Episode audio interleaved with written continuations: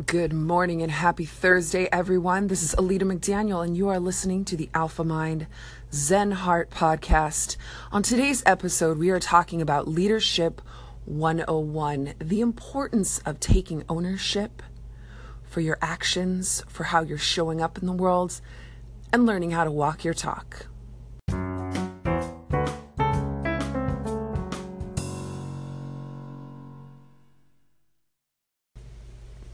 So many years ago, long time ago, feels like a lifetime ago, I went to culinary school because I had been diagnosed by a third different doctor to go on Prozac. Now, at the time, I had been battling with almost 20 years of depression, chronic fatigue syndrome, fibromyalgia, Epstein Barr, um, and obesity. I was about 80 pounds or more overweight.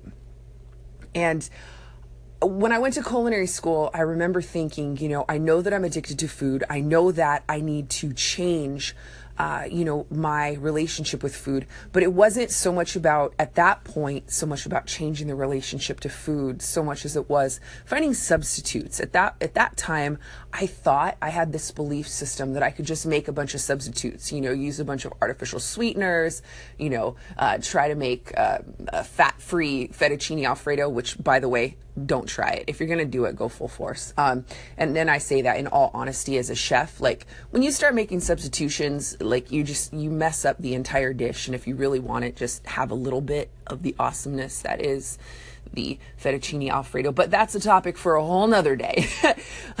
Back to the topic at hand. So, when I went to culinary school, I had this vision in mind that I was going to make all these substitutions and that I was going to change, uh, you know, the way that the food was coming into my body or being affected or, or affecting my body in hopes that uh, it was going to change my situation.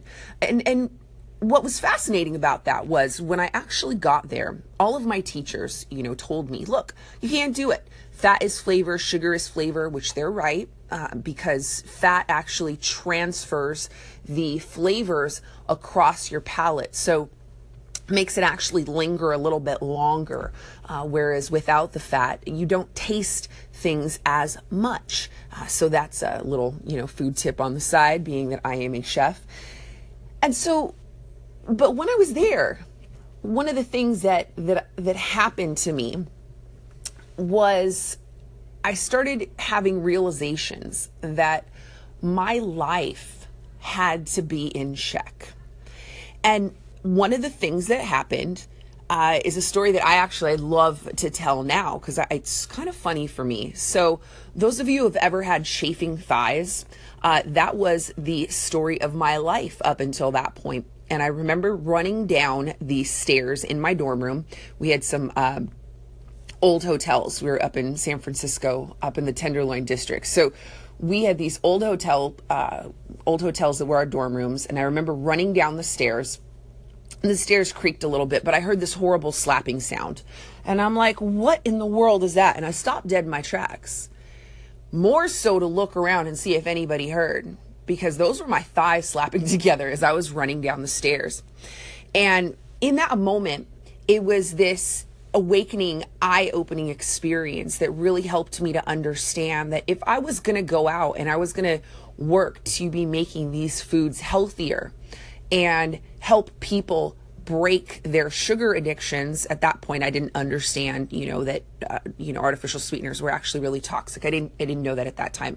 But what i did understand was that if i was going to go change those things in my life and i wanted to help other people change those things in their life that i didn't want to be one of those people who was just do as i say not as i do. I wanted to I wanted to let my work speak for itself. I wanted to be the walking billboard for what I was sharing with the world. And it was in that moment that I realized that it wasn't just about changing the food, it was about changing my fitness. It was about changing my mindset. It was about changing my life so that I, as a whole, could be the walking billboard for the thing that I was sharing with the world. So in that moment, I, I had this kind of life flashing before my eyes. When I had that awareness and I realized that I wanted to be that walking billboard, I understood why I had struggled with respecting adults for so long. I, being a very independent alpha type personality, I've always been in this mindset that if you have, if, if you do not prove your worth to me, right? If you are not showing me how amazing you are, I'm not going to respect you. That was always my mentality. Now, obviously years later i understand like in my belief i can learn from anybody so you know to me respect is really just a matter of you know perception but at that time i had this firm belief that i could not respect anybody who did not show me that they were walking their talk and i didn't want to be somebody that i couldn't respect. Because for up until that point in my life you know again like i said i'd spent almost 20 years not respecting myself. And so in that moment, I decided, I made the commitment that I wanted to be somebody that I could respect. Because I could not expect anybody to respect me if I was not respecting myself, if I was not walking my talk, if I was not practicing what I was preaching. I was sick and tired of those people who are do who will be the do as I say, not as I do. So I remember during that time what shifted for me was I, I realized that I wanted to coach.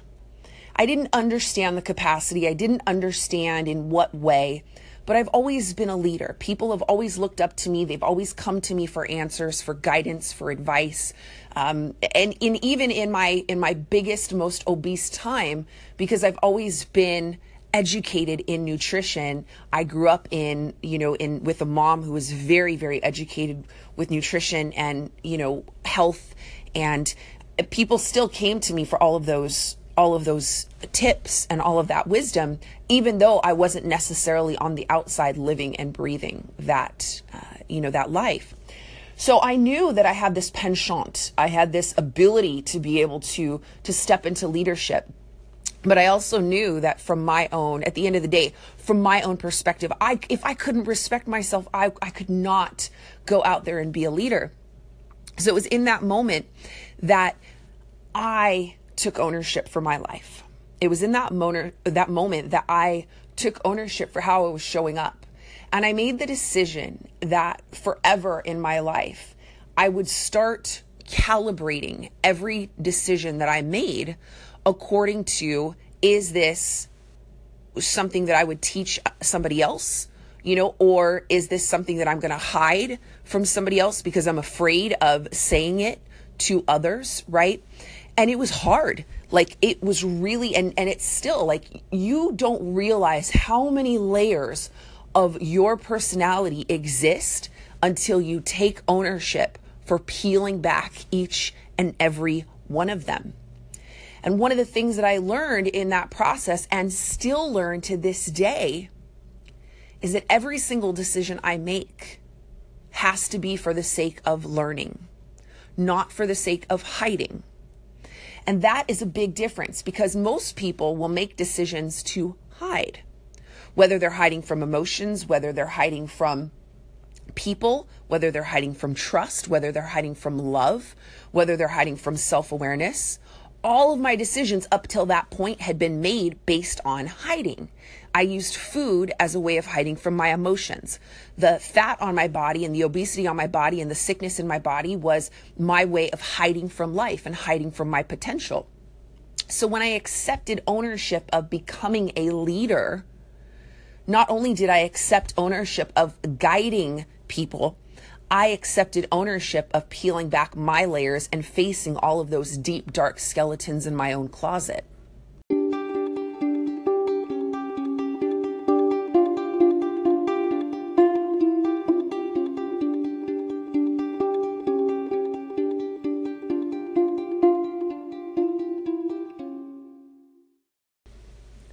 And so now, one of the things that I teach clients who come to me and say, I want to be a speaker, I want to be a coach, I want to be a trainer, is I encourage them and I teach them how to think for themselves. A lot of people come to me and say, I want to be a coach, I want to be a leader, I want to be a trainer, I want to help people make their life better. And the first thing that I say to them is look, you can't make somebody else's life better until you take ownership for your life, right? You can't tell somebody how to live their life if your life is in shambles. I know at the end of the day that the better my life is, the more I show up, the more excellent I show up in my own life, the better the guidance I will be able to give to my clients will be. Because I'm not just speaking from that place of like, oh, I know what's better for you. Well, if I think I know what's better for you, but I'm not living it and I'm not willing to take my own advice, do I really know what's better for you or do I really need to take my own freaking advice? I learned at some point that when a client comes to me and they're struggling with whatever issue they're struggling with, the guidance that I give to them is not just about them, it's about me.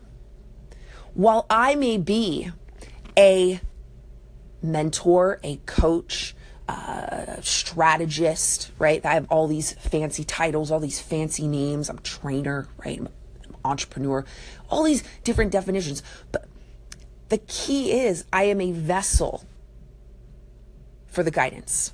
That is the way I see it. And when I first started doing this, I had I had had, you know, almost 20 years of people coming to me for advice and I was giving all this free advice based on things I knew, like I so I had all this knowledge, but he didn't have wisdom. So I was giving advice based on things I had memorized, not things that I was putting into action in my own life. That was not me being a good leader. That was me being a freaking walking library, right? It's a big difference between the two guys. So, you know, you can you can memorize a shit ton of facts. And you can think that just because you have the answer to somebody's problem that you're doing them a, service. But at the end of the day, if you are not if you are not taking that same advice and applying it into your life, how how relevant is the advice that you're actually giving them? Right? So when we look at you know something as simple as like you know all these facts that you know a lot of us walk around with so we can read 20 30 40 different leadership books management books, personal growth and development books, and we can spew off quotes all fucking day long. But the key is when a client comes to me and I give them a piece of advice, I expect them to go home and take that guidance, but I also expect myself to go home and take that piece of guidance and say, how does this also apply to me? How can I take this piece of guidance that I have just give, given to them and review the basics in my own life so that the next time I show up to this session, not only am I expecting them to show up better, I am showing up better. And not just one time better because of the one piece of advice that I've given to them, but maybe five or 10 or 15 times better because of all the client sessions that I've had between that one client in one week and the following week in their next session. It's about taking ownership for the advice that you're giving, applying it and reviewing it in our daily life, and being that walking billboard. And so they say that the best leaders are those who actually breed more leaders. I'm a firm believer in that. From the second I started personal training, I realized that I didn't want to just train a client to be with me for the rest of their life. While I'm flattered and honored at the fact that they would want to stay with me for a long period of time, deep down inside, I know that if they are diligent about the things that I teach them, in six to 12 months, they could be off on their own and they could probably go off and be a personal trainer if they wanted to because I'm so adamant about form and technique that I, I, I breed it into them. I, I program it into them from the very beginning. My belief system has not ever been to to train more clients to depend on me so much as it is to train them to understand how to think for themselves, how to know proper form and technique, how to walk on their own. So that at the end of the day, I'm actually potentially training my own competition each and every time. So a lot of my clients actually do become coaches, which is pretty cool. And that's a big honor for me because I know that at the end of the day, what I'm doing is not only inspiring them to walk their talk, but I'm inspiring them to go out and pay it forward. And so the, the difference between, I think, you know, from my perspective in the two, the, the duality between who I used to be versus who I am now. Who I used to be gave advice based on the need for outside validation. I led people because it made me feel good to get their their validation that I was I was the the the go-to person.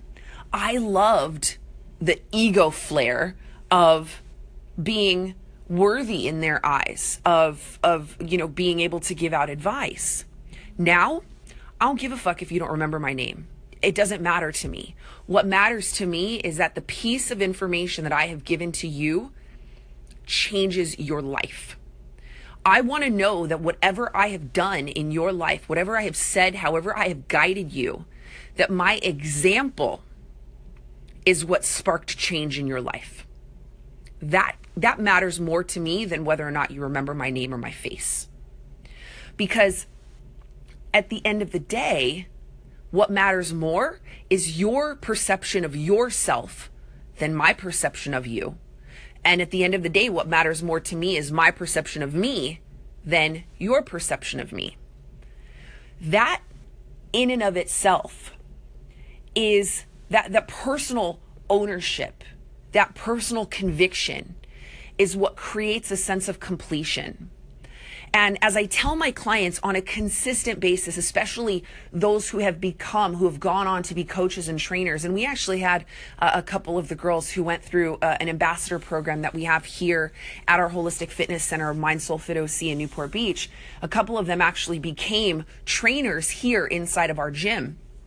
And I'm always preaching to them that it's more important that they do what's right for them and and and project the energy of self-confidence. Project excellence so that they could they could be in a room and they could be projecting the energy of awesomeness and they don't even have to say a freaking word. But because they are projecting such amazing awesomeness from just their their heart and their mind people feel it. People resonate with it. And they attract incredible clients who vibrate at that same frequency. To me, that is what Leadership 101 is all about. It's about firming up your core of excellence. It's about striving each and every day to be a better version of yourself today than you were yesterday. It's about learning from your mistakes, not identifying with them. And it's about standing so firm in excellence that you don't have to say a goddamn word but your excellence speaks for itself. And that is what inspires others to create great change in their life.